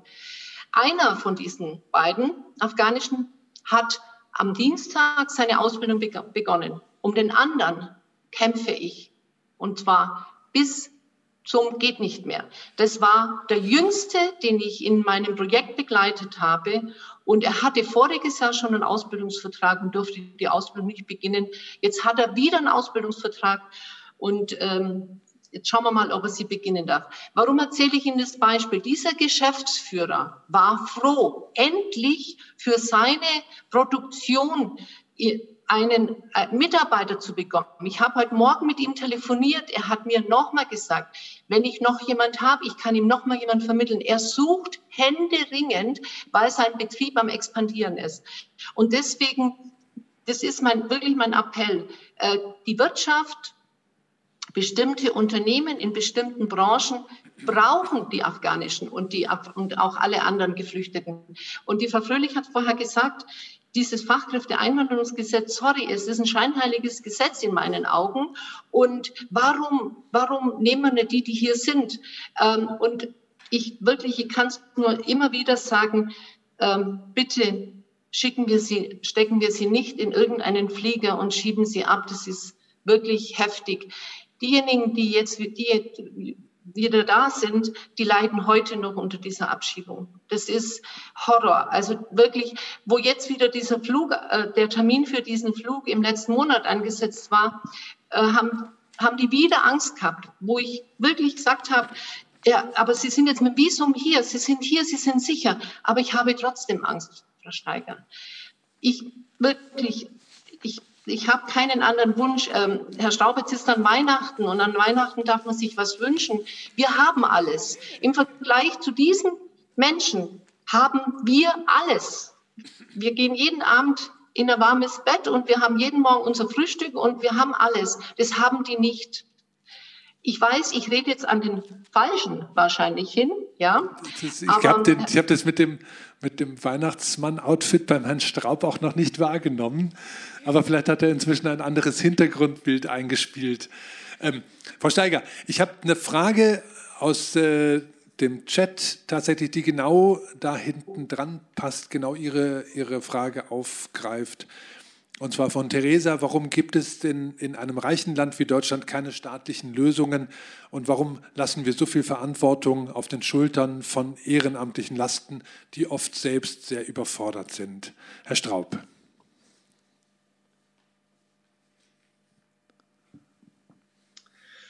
Äh, die Frage, äh, inwiefern, äh, was, was kann ich tun zu dieser Frage? Das ist sehr allgemein gehalten, die Frage. Nee, Also ich, glaube, ich ich- glaube, die Frage ist tatsächlich relativ konkret. Wir haben das jetzt von der Frau Steiger gehört, immer wieder in, in äh, verschiedenen Häppchen. Die Frau Fröhlich hat gesagt, wie ja, komplex es ist, wie auch die Ausländerbehörden sich irgendwie erstmal Wege finden und erfinden müssen, um dann potenzielle Ausbildungsbetriebe ähm, zu informieren, was denn jetzt die nötigen Schritte sind. Ähm, wobei sie dann wesentliche praktische Schritte vermutlich auslassen, weil sie gar nicht die Erfahrung haben, dass man dieses braucht, um das zu bekommen und so weiter.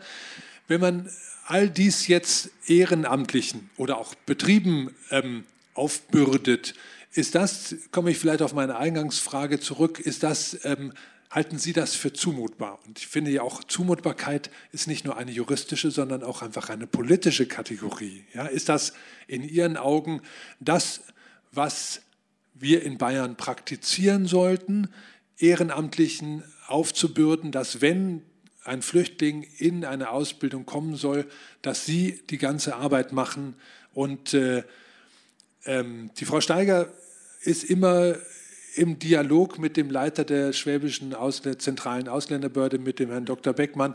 Ähm, ich kann mir gar nicht, weiß gar nicht, wie ich mir diese Ausländerbehördenseite vorstellen soll, die den Ehrenamtlichen, wie jetzt der Frau Steiger, der Frau Fröhlich oder verschiedensten anderen, auch, auch ja, Unternehmern, die jetzt irgendwie sich eben einsetzen für jemand, den sie gar nicht verlieren wollen, wie die Ausländerbehörde mit diesen Leuten umgeht, indem sie sagt, ja, der Ausreise wie der Einreise, äh, das, äh, das machen sie schon. Also verstehen Sie das? Wie ist das mit dieser Zumutbarkeit? Ich bin, ich finde das Ich verstehe ja Sie, aber äh, es, ist es ist eine äh, gesamtgesellschaftliche Aufgabe, die wir lösen müssen.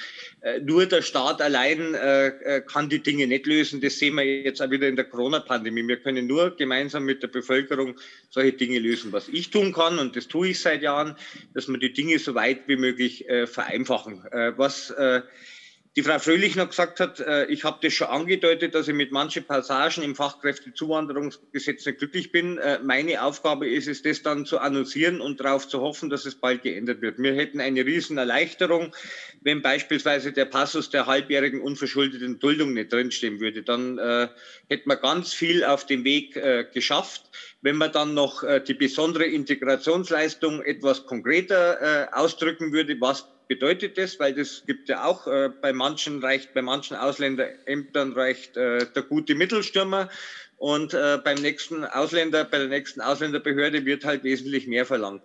Und äh, wir kennen die Probleme, wir, wir sprechen sie an und wir kommen äh, Stück für Stück äh, weiter. Es wird natürlich hier, äh, der Peimann ist ein Musterbeispiel. Äh, es, ich kenne auch sehr viele Musterbeispiele, aber ist, das Leben draußen ist halt auch nicht immer ganz so mustergültig. Und ich habe halt auch schon äh, Fälle erlebt und die Frau Steiger bestimmt auch. Da hat man händeringend alles versucht, um zu helfen. Und äh, äh, dann wird am nächsten Tag eine Straftat begangen beispielsweise. Es ist nicht alles so, wir, wir zeichnen hier heute ein Bild, wie wenn alles wunderbar wäre und jeder Flüchtling, der zu uns kommt, ist wunderbar. Das ist halt nicht so. Es sind äh, sehr, sehr viele wunderbar und denen versuche ich persönlich zu helfen. Und ich habe es ja vorher schon gesagt, wir müssen es für die Ehrenamtler äh, leichter machen. Ich kenne diesen Prozess nicht, Frau Fröhlich, den Sie jetzt beschrieben haben. Ich kenne diese, Sie können es mir gerne einmal schildern, was da alles nötig ist, um sowas äh, in Gang zu bringen. Vielleicht können wir da auch die ein oder andere Verwaltungsvereinfachung durchsetzen. Also wir versuchen es zumindest immer so einfach wie möglich zu machen. Das, das ist, das glaube ich Ihnen, bei vielen anderen Themen glaube ich Ihnen das aufs Wort. Bei diesem Thema Aus- und Wiedereinreise ähm, ähm, fällt, es, fällt, fällt mir das ehrlich gesagt schwer, ja, dass, dass das der einfachste Weg ist, ähm, der zu beschreiten wäre. Ich glaub, Veto, darf ich nochmal ein Veto, darf ich noch mal ein Veto einlegen? Das bräuchte man nicht, wenn wir äh, in, dem, in dem Gesetz was anderes drinstehen haben, aber wir haben nichts anderes drinstehen. Und Sie wissen bestimmt, Herr Dr. Dünwald, äh, Sie werden mal in Bayern keinen Asylbewerber äh, zeigen können, der ein halbes Jahr unverschuldet geduldet ist. Und ich meine das jetzt nicht, dass der da irgendwie eine Schuld oder was trägt, sondern einfach der juristische Begriff unverschuldet geduldet. Äh, Sie und ich wissen, dass es das nicht gibt. Das ist einfach, wenn die Ausreisepflicht da vorliegt, dann Genau. ist die Duldung eben vermutlich nicht unverschuldet, sage ich jetzt mal mit einem völligen Laien-Dings. Es kommt schon auch immer noch darauf an, wie lange so eine Passbeschaffung etc. dauert. Ich bin ja erst ab Ablehnung des Asylverfahrens, rechtskräftige Ablehnung dazu verpflichtet, mir einen Pass zu besorgen. Und man muss auch schon in vielen Fällen sagen, diese Passbeschaffung geht nicht so schnell, wie alle Behörden immer meinen. Also ich habe sehr viele Fälle, wo das länger als ein halbes Jahr gedauert hat. Und ähm, da wünsche ich mir halt auch immer, dass da mehr Verständnis vorhanden ist, dass man sagt, okay, wir weisen alles nach. Also ich bin auch jemand, der gerne zusammenarbeiten will mit Behörden. Ja, ich will die offene Kommunikation. Ich möchte, dass man da keine äh, Lügen verbreitet ähm, oder sagt, okay, der Pass ist, äh, da sagst du jetzt, der Pass ist nicht, ähm, ist äh, noch nicht da, aber liegt eigentlich schon in der Schublade. Also ich meine, das ist schon als Anwalt bin ich darf ich sowas gar nicht sagen, aber Sie verstehen, was ich meine, diese Taktik sozusagen, diese Scheibchentaktik. Dafür bin ich auch nicht. Ich bin für eine offene Kommunikation mit der Ausländerbehörde und ähm, erwarte mir dann auch äh, das Entgegenkommen zu sagen, ja, das glauben wir Ihnen. Wenn ich sage, da habe ich eine Mail an die Behörde geschickt, da habe ich äh, meinem Verwandten ähm, eine Mail geschickt, er soll das und das machen, da war ich bei der Botschaft, dort habe ich mal einen Antrag gestellt, die sagen mir, das und das fehlt noch. Pakistan ist ähm, unglaublich schwierig mit sozusagen der Überprüfung, ob der dort gewohnt hat, Befragung der Familie etc. Und das dauert einfach und das, das hat ähm, manchmal Konsequenzen bis zu, bis zu einem Jahr, bis man den Pass vorlegen kann. Und da ähm, bin ich schon manchmal sehr erschüttert, wenn mir gesagt wird, das glauben wir Ihnen nicht und das muss innerhalb von drei Monaten erfolgen und jetzt ist es verschuldet. Und da, da ist auch, da muss auch klare Linie her, so und so ist es. Und in Einzelfällen, in besonders schwerwiegenden Einzelfällen, das sagen dann die Sachbearbeiter heimlich am Telefon, ja, wir wissen schon an dem und dem Fall, wenn ich da keine Geburtsurkunde, keine Verwandten nachweisen kann, da dauert das länger. Das wird mir dann heimlich zugesteckt, aber dann kriege ich trotzdem den offiziellen Brief, so, und jetzt ist, jetzt ist es verschuldet. Und da muss auch einheitliches Vorgehen her, dass man sagt, okay, bis dem, dem Zeitraum ist ein gewisser Ermessensspielraum da und da sagen wir nicht sofort, das ist verschuldet gewesen und damit ausreisepflichtig in dem Sinne, dass ähm, eine Ausbildung nicht mehr möglich ist. Da muss man einfach ähm, mit klareren Regelungen äh, herangehen an die Sache. Ich, ich möchte, Herr Schraub, bevor Sie sich gleich, gleich wieder antworten, ich möchte dem noch was äh, hinterher schieben, und zwar was die Frau Fröhlich ganz zu Anfang reingebracht hat. Weil ähm, ich ja immer noch die Hoffnung habe, wir können irgendwo in Richtung einer Lösung, die möglicherweise über Istanbul geht, aber möglicherweise schon vorher funktioniert, ähm, zu einem erleichterten Verfahren kommen. Die Frau Fröhlich hat, wenn ich das richtig begriffen habe, gesagt, äh, ähm, man kann, ähm, auch wenn ein Flüchtling ausreisepflichtig ist, rechtskräftig abgelehnt ist, ähm, ja, und einen Ausbildungsplatz hat, dann kann man diese Ausbildungserlaubnis erteilen. Ja, Ausbildungsduldung, das heißt der, der äh, relativ sicherere Status dazu, der hat höhere Anforderungen möglicherweise, aber man kann ja einfach eine Ausbildungserlaubnis erteilen und hat dann eine Person in Ausbildung und kann dann mal gucken, wie sich die Person bewährt, ob da was geht. Wäre das eine Möglichkeit, ähm, sagen wir, auch bei Personen, die jetzt, wo jetzt Ausländer asylrechtlich, asylrechtlich gar nichts mehr geht, ähm, da möglicherweise noch eine Ausbildung zu ermöglichen? Oder ist das, ähm, ist das in Ihren, ähm, beziehungsweise was Sie wissen vom Innenministerium, ähm, ist das ein, kein gangbarer Weg?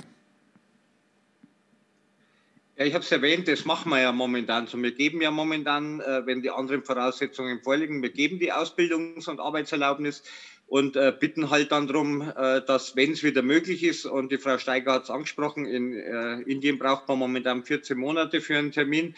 Diese, diese Zeitspanne wird sicherlich nicht kleiner.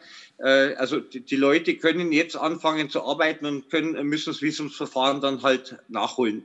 Wie das dann ist in 14, 16, 18 Monaten, ich habe keine Glaskugel, ich kann nicht reinschauen, ob man dann zu diesem Zeitpunkt sagt, ja okay, äh, äh wir lassen das oder wir lassen es nicht, kann ich Ihnen aus, aus meiner Sicht nicht sagen. Nee, nee, ich dachte, dass man die Ausbildungserlaubnis erteilt, ohne dass man sagt, aber das Visumverfahren muss dann irgendwann, wenn es wieder pandemiemäßig äh, vernünftig machbar ist oder auch behördenarbeitstechnisch, ja, weil die, die Behörden schieben ja bergeweise Anträge jetzt vor sich her. Ähm, also wenn Sie sagen, ja, wir können jetzt die Ausbildungserlaubnis erteilen, kann man die dann nicht einfach auch so erteilen, ohne dieses Aus- und Wiedereinreise ähm, äh, äh Geschichte hinterherzuschieben? nach unserer Auffassung in Bayern äh, verstößt es gegen Gesetze. Wir haben ja, wir haben ja Gesetze. Es gibt ja bestimmte gesetzliche Grundlagen, um äh, so eine Ausbildungserlaubnis äh, äh zu erteilen. Und äh, über das können wir halt nicht weg. Also ist es halt das, dass wir einen legalen Weg suchen. Und Sie werden jetzt sicher wieder sagen, 15 äh, andere Bundesländer machen es anders wir sind halt der festen Überzeugung, dass äh, wir eigentlich die Bundesgesetze richtig anwenden. Ob sich da, das ist schlussendlich eine, eine politische Entscheidung, die dann schlussendlich irgendwann Mehrheiten, äh, ja, Mehrheiten braucht. Und äh, da bin ich jetzt als einzelner Abgeordneter sicher nicht der Richtige, um hier in der Glaskugel zu schauen, dass sie die Mehrheiten äh, in diese Richtung ändern. Ich kann sagen, wir sind seit 2016 in dem Bereich wesentlich äh, liberaler geworden, weil wir auch viel dazugelernt haben weil wir die Menschen auch vor allem jetzt über die Jahre kennengelernt haben. Und ich schließe da nichts aus, ich kann Ihnen aber da nichts versprechen. Es hilft Ihnen jetzt nichts, wenn ich sage, ja, ich könnte mir das vorstellen. Das bringt Ihnen relativ wenig. Das stimmt, aber ja. Es gibt ja auch die Möglichkeit sozusagen, äh, man muss ja nicht die, die Ausbildungsduldung erteilen mit den strikten Voraussetzungen. Es gibt ja immer noch die Möglichkeit, dass jemand eine Duldung hat und äh, gleichzeitig eine Beschäftigungserlaubnis zur Ausbildung bekommt. Das klingt jetzt äh, sehr kryptisch, ja, weil äh, klingt eigentlich wie, wie, als, wie, wie wenn das als dasselbe wäre. Aber eine Ausbildungsduldung ist ja ein eigener Paragraph im Gesetz mhm. mit eigenen äh, Voraussetzungen, die sehr strikt sind. Aber man könnte für solche Fälle ähm, wie der äh, Dr. Dünnwald gesagt hat, könnte man sagen, okay, wir geben eine sogenannte Verfahrensduldung, solange der zum Beispiel noch an seiner äh, Passbeschaffung arbeitet und da geben wir ihm die Beschäftigungserlaubnis zur Ausbildung und der hat halt eine normale Duldung es gibt also gesetzlich gesehen lauter äh, Möglichkeiten, das zu konstruieren. Ich bin da kreativ. Aber, aber wie gesagt, nicht in Bayern. Aber Herr Straub, wie, wie, schaut es, wie schaut es denn innerhalb Ihrer Partei aus? Sie sind in verschiedenen Gremien, sind mit auch vielen Parteikolleginnen und Kollegen, die ähm, in Bezug auch auf Flüchtlinge, auf Asyl, Aufenthaltsrecht und sonst wie was ja eben auch ähm, versiert sind, diskutieren. Ähm, Gibt es da zu diesem Thema Aus- und Wiedereinreise eine Diskussion?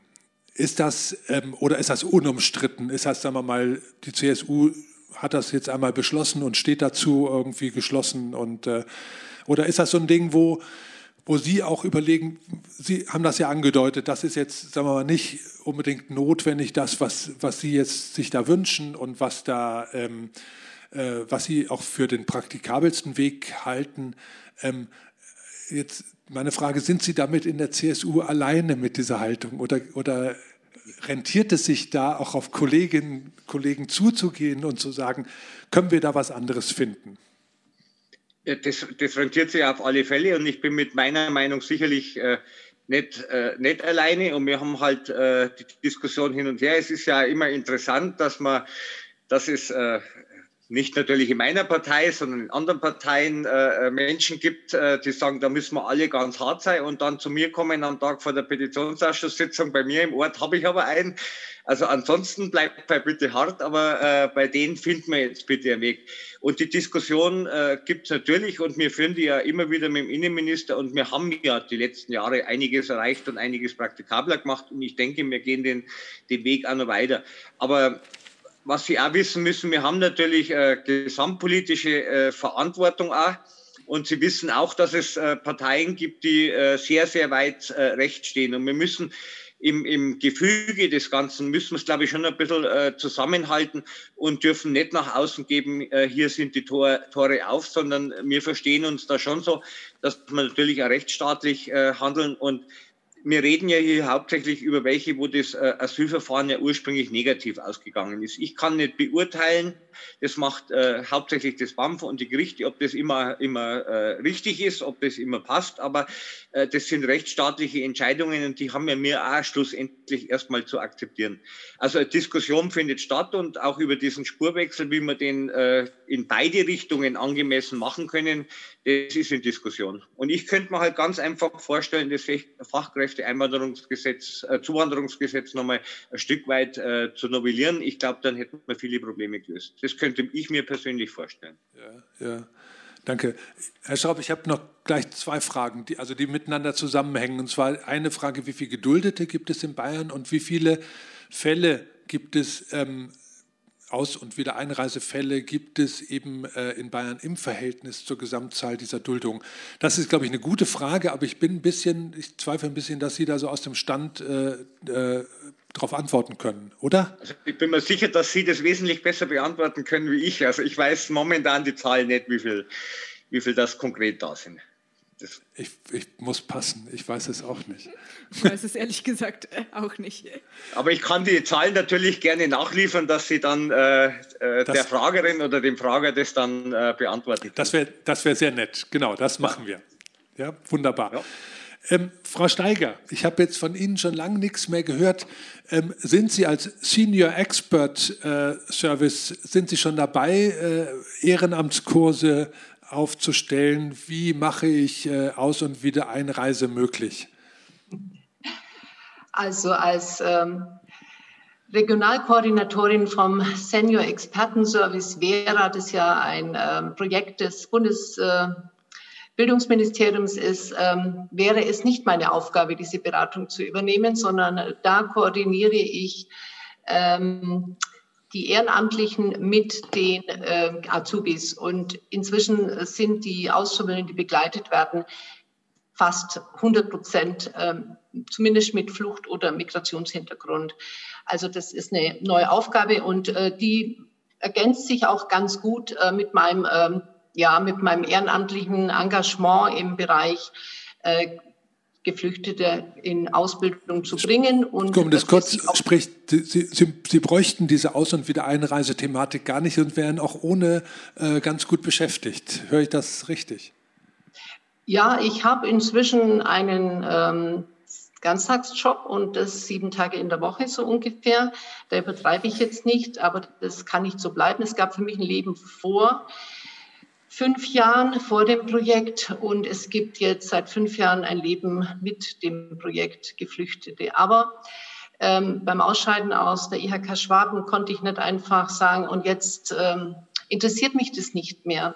Das sind junge Menschen und mein ganzes berufliches ähm, Lebensziel oder Inhalt war, junge Menschen Türen zu öffnen. Und zwar ähm, in jeder Beziehung. Und deswegen habe ich auch dieses, ähm, diese neue Aufgabe übernommen, ähm, dass ich eben ähm, den jungen Menschen Senior-Experten suche und äh, sie dann vermittle, äh, sodass sie dann auch äh, wirklich realistischerweise auch ihre Ausbildung äh, gut durchlaufen und auch bestehen können. Und das ist ein super Projekt, aber ich wünsche mir, dass ich für dieses Projekt ein bisschen mehr Zeit hätte, wenn ich mich nicht jeden Tag um irgendeine äh, Arbeitserlaubnis oder Ausbildungserlaubnis oder Ermessens äh, Duldung für einen ähm, geflüchteten jungen Menschen kümmern müsste.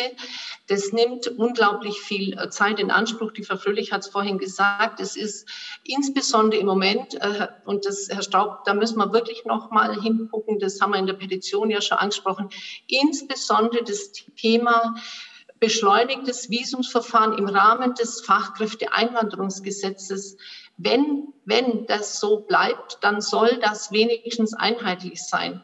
Es kann nicht sein, dass in, im selben Regierungsbezirk, äh, je nachdem, wo der Betrieb ist, in diesem Fall, äh, der eine nur drei Wochen ähm, wartet, bis er sein, seinen Termin äh, in Neu-Delhi oder in Islamabad hat und der andere dann ähm, sechs Wochen. Also der muss zuerst ausreisen, um dort dann von hier den Termin beantragen zu können. Das ist total absurd. Und das ist etwas, ähm, das kann man auch niemand erklären. Und äh, ich möchte es jetzt einfach mit diesen sechs oder jetzt sind es dann acht äh, für, die, für diese Islamabad-Reise. Vier davon brauchen nur drei Wochen. Die anderen brauchen brauchen schlimmstenfalls doppelt so lange. Das heißt, ein Aufenthalt von sechs Wochen in Islamabad. Und sowas darf einfach nicht sein. Es kann nicht vom, vom äh, Wohnort oder eben äh, von, von wo, die, wo, die, wo der Ausbildungsbetrieb eben seinen Standort hat, abhängen, abhängig sein. Und das ist mir unglaublich wichtig, weil ich bin Warum ich auch immer so emotional bin oder auch so kämpfe, ist, hat damit zu tun, weil ich einen unglaublichen Gerechtigkeitssinn habe und ich möchte, dass Menschen gerecht behandelt werden. Und im Moment kriege ich leider mit, dass es eben nicht so gerecht ist. Und deswegen wirklich, wir müssen, wir sollten einen Weg finden, weil es ist wirklich manchmal so traurig, wenn ich, wir sind, wir leben hier in einem wunderschönen Bundesland. Ich liebe, ich bin dankbar jeden Tag, dass ich in Bayern geboren bin und dass ich hier leben darf. Das ist wirklich das, ich, ich würde nirgendwo anders leben wollen. Aber ich habe so einen Konflikt, einen, einen innerlichen Konflikt und, und mich belastet es, dass wir eben mit geflüchteten jungen Menschen, die mit 14, 15 zu uns gekommen sind, so umgehen. Das ist mein größtes Problem. Die sind hier sozialisiert worden. Die, die sind manchmal europäischer als irgendwelche anderen äh, junge Menschen. Und um das geht's mir da. Und da bitte ich Sie wirklich, dass wir, ich kann es nur immer wiederholen, ich weiß, ich wiederhole mich, dass wir einen Weg finden, der gangbar ist, und zwar auch für jemand, der alleine das durchstehen muss. Weil was mir schon auffällt, ist, dass viele Ehrenamtliche auch nicht mehr diese Last und diese Bürde äh, bereit sind auch zu tragen, weil das ist sehr anstrengend. Wenn man nicht in einem Team eingebunden ist, wenn man nicht in einer Organisation eingebunden ist, ist es äußerst, äußerst äh, schwierig kein, kein richtig aufbauendes äh, Wort zum Tag des Ehrenamts, der jetzt kommt. Ähm, ich würde, ich würde gern noch zum Abschluss vielleicht alle Beteiligten fragen, wie, äh, wie sie sich das in in was auch immer ein, zwei Jahren vorstellen. Gibt es diese Aus- und Wiedereinreisegeschichte? Wir wissen ja aus der, aus der sogenannten Ausländermaut, wissen wir ja, dass solche Ideen langlebig sind und irgendjemand dann äh, das wieder besseren Wissens auch ganz lange noch verficht. Ja? Aber meinen Sie, diese Aus- und Wiedereinreisekiste, so wie wir sie jetzt haben, mit dieser Belastung, mit dieser, mit, mit, auch mit allen Absurditäten und geheimen Kenntnissen, die ein Ehrenamtlicher, eine Ehrenamtliche braucht, um so eine Sache, oder ein Flüchtling sowieso, um seine Sache durchzustehen. Meinen Sie, wir haben das in zwei Jahren noch?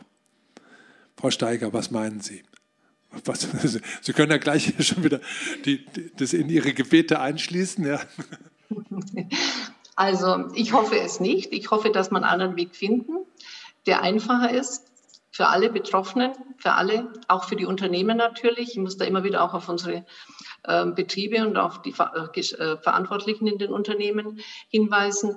Ich hoffe nicht, dass wir bis zum St. Nimmerleinstag mit Menschen, die hier super integriert sind, irgendwo anders hinreisen müssen. Solange dieser Weg aber, also dieser andere Weg nicht gegeben ist, bevor jemand abgeschoben wird, der hier fünf Jahre, sechs Jahre gelebt hat und voll integriert ist, werde ich egal wohin fliegen, weil ich es nicht verantworten kann, dass ein Mensch wie Peimann, der drei Jahre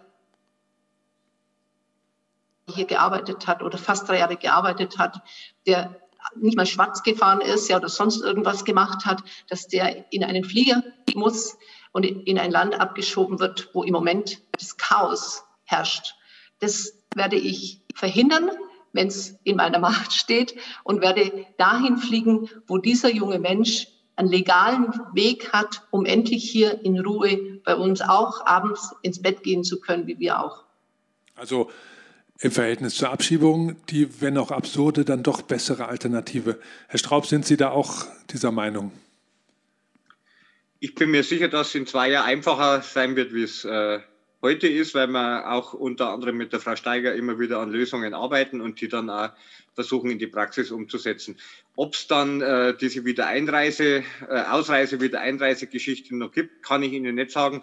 In der Politik ändern sich manche Dinge äh, nicht so schnell und manche Dinge ändern sich von einem auf den anderen Tag. Okay, vielen Dank.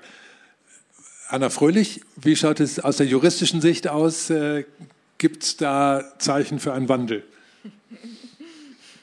Es gab in den letzten Jahren so viele gesetzliche Änderungen, an denen immer nachgebessert wurde und nachgebessert wurde, sodass ich hoffe, dass wir wieder zu einer Vereinfachung, Vereinfachung in den nächsten zwei Jahren zurückkommen.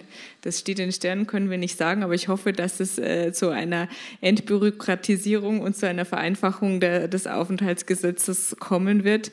Natürlich ist die Corona-Pandemie jetzt im Vordergrund, sodass dieses Gebiet leider, muss ich sagen, ein bisschen äh, unter den Tisch fällt. Und wir haben jetzt gesagt, die Tendenz wird immer mehr dahingehend wieder Einreise und ähm, Ausreise und wieder Einreise. Aber die Tendenz können wir ja stoppen. Ja, es ist ja erst am Aufsteigen, da kann man jetzt den Cut reinhauen und das wieder rückgängig machen, würde ich mal vorschlagen. Gut. Peimann, hilfst du uns? Ja? Wie, wie, schaut, es, wie schaut es bei dir aus? Was, äh, was, wie schaut es bei dir in zwei Jahren aus? Was hast du für Pläne? Ah, ja, der zwei Jahre, dass ich Ausbildung mache, meinen Sie, oder? Da bist du hoffentlich schon fertig, oder? Äh, nein, ich habe nur eine mehr gemacht und ein Jahr habe ich noch. Okay, aber in zwei Jahren bist du dann fertig. Ja. Hast du die Perspektive, in dem Hotel weiterzuarbeiten oder hast du auch die Idee, ein eigenes Restaurant aufzumachen oder etwas Ähnliches? Aber am Moment will ich doch in diesem Restaurant, in diesem Hotel wieder weiter, weiterarbeiten, weil ich noch was mehr lernen muss. Okay, dann wünsche ich dir, wünschen wir dir, glaube ich, ähm, alles Gute und viel Erfolg dabei. Ja, ähm, Vielen Dank. Für die, für die Zukunft. Ich möchte jetzt allen Beteiligten für diese interessante Diskussion ähm, erstmal meinen herzlichen Dank aussprechen. Auch für die Art und Weise, wie wir diskutiert haben, fand ich, ähm, das Thema bringt sehr viel Emotionalität mit. Es bringt äh, zum Ausdruck, dass es sehr belastend ist und äh, dass es von allen Seiten Expertise und guten Willen braucht, um mit diesen Thematiken umzugehen, um die Leute, die es betrifft, tatsächlich dann einfach auch äh, nach besten Kräften zu unterstützen. Ich hoffe mal, dass äh, wir nicht alle diese Fälle an den Petitionsausschuss herantragen müssen, um dort eine möglicherweise pragmatischere Lösung zu finden. Aber ähm, das ist ein Thema, wo wir sicherlich auch in künftig, künftig noch weiter dranbleiben wollen. Jetzt erstmal Peimann Haidari, Josephine Steiger, Karl Straub und äh, Anna Fröhlich, herzlichen Dank für die Teilnahme an dieser Diskussion und ich wünsche allen hier, dort, wo Sie auch immer sind, noch einen schönen Abend und passen Sie auf sich auf.